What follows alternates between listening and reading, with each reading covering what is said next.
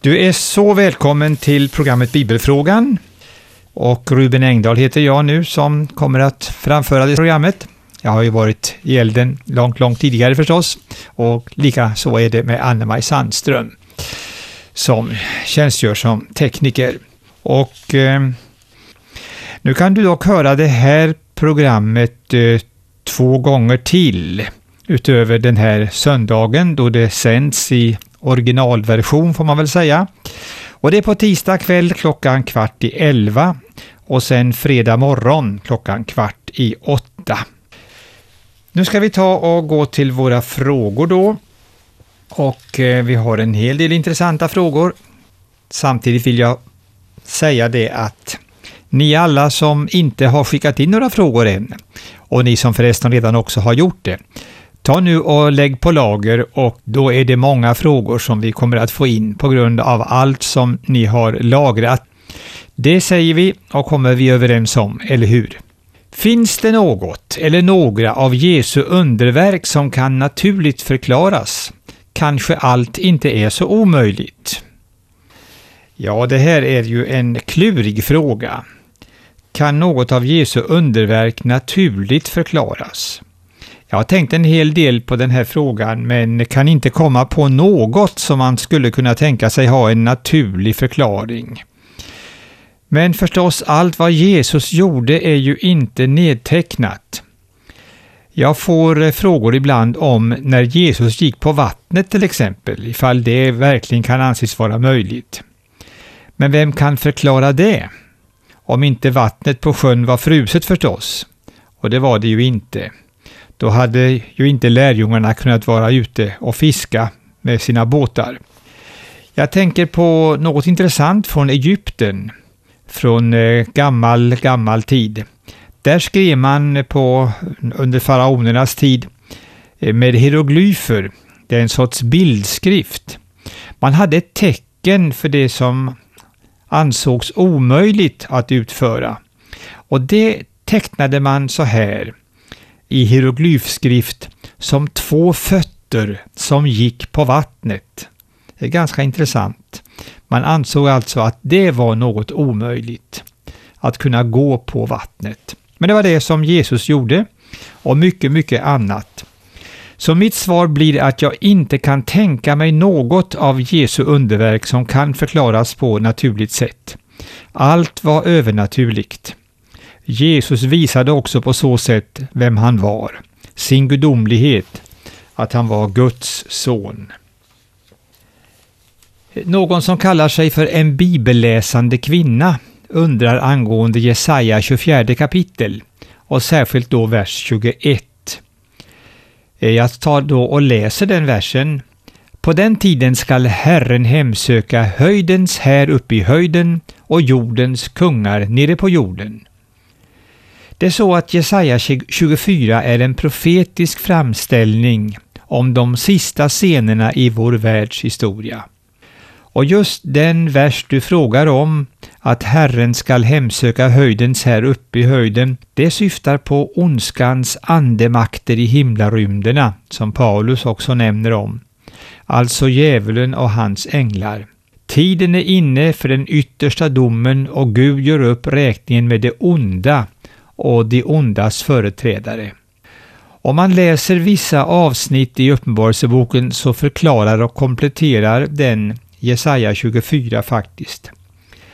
Till exempel det andra uttrycket i versen du frågar om, Herren ska hemsöka jordens kungar nere på jorden. Och det har direkt anknytning till Jesu återkomst. Och jag läser nu från Uppenbarelseboken 6, 15 och vidare och jordens kungar och de höga herrarna och härförarna och de rika och mäktiga, ja alla, slavar som fria, gömde sig i hålor och bland klippor i bergen och sa till bergen och klipporna, fall över oss och göm oss för honom som sitter på tronen och för Lammets vrede. Ty deras stora vredesdag har kommit, och vem kan då bestå?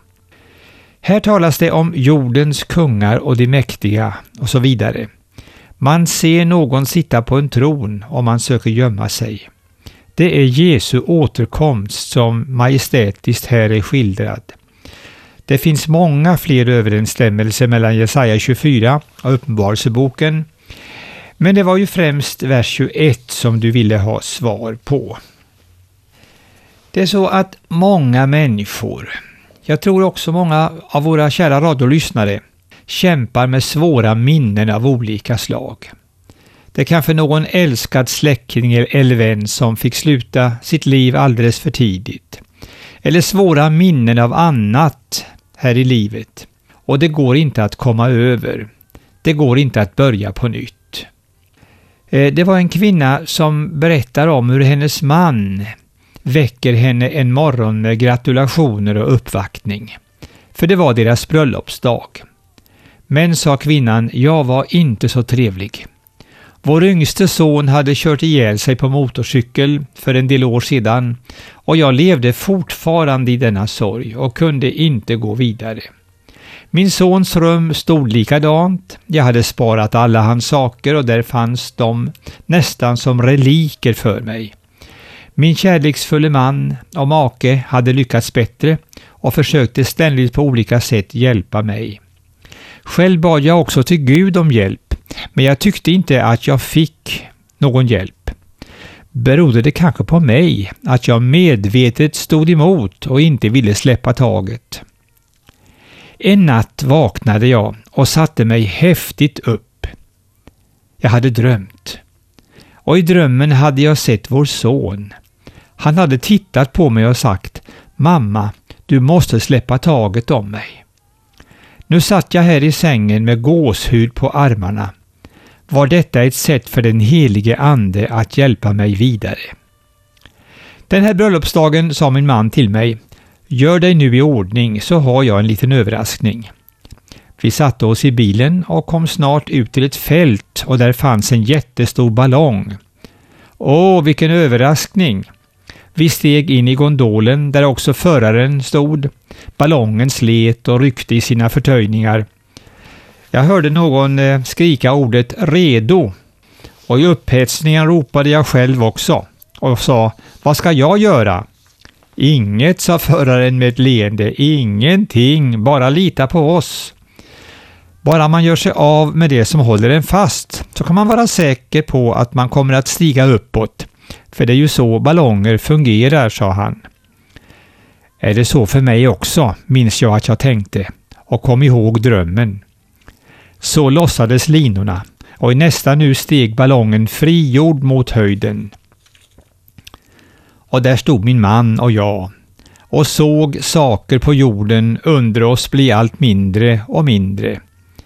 Jag kände Herren tala till mig och jag sa Herre, nu överlämnar jag vår son helt till dig utan reservationer. Och jag sa till min man och citerade profeten Jesaja De som väntar efter Herren får ny kraft. De får nya vingfjädrar som örnarna. Och jag tackade Herren och min man för en helande bröllopsdag. När jag kom hem den eftermiddagen gjorde jag i ordning i vår sons rum, där jag inte kunnat göra tidigare. Jag började vakna pigg om morgnarna. Jag ringde min församling och erbjöd mig att hjälpa till med gamla och sjuka. Jag hade fått ett nytt liv. Kanske det här nu som jag har berättat kan vara till hjälp för dig som kämpar med svåra minnen och inte kan, så att säga, komma loss. Du behöver förstås inte flyga ballong, men du kan be Gud att linorna kapas så att du kan stiga mot ljusare rymder och med Guds hjälp ta nya tag. Att du får leva ett liv där du kommer loss från sånt som binder dig. Ja, jag önskar Guds välsignelse över var och en och särskilt de som har sådana här problem förstås. Har inte Jesus dött för alla människor? Eller hur ska man förstå Matteus 10 och 28? Ja, då läser vi versen först.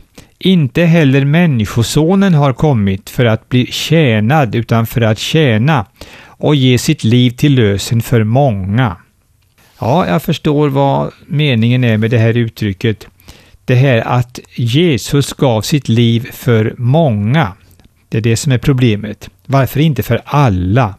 Varför står det inte så? Jo, egentligen gör det det. Ordet många är ett semitiskt uttryck här i grundtexten som egentligen betyder och innesluter alla. Och det är ju förresten så Bibeln och Nya Testamentet uttrycker sig.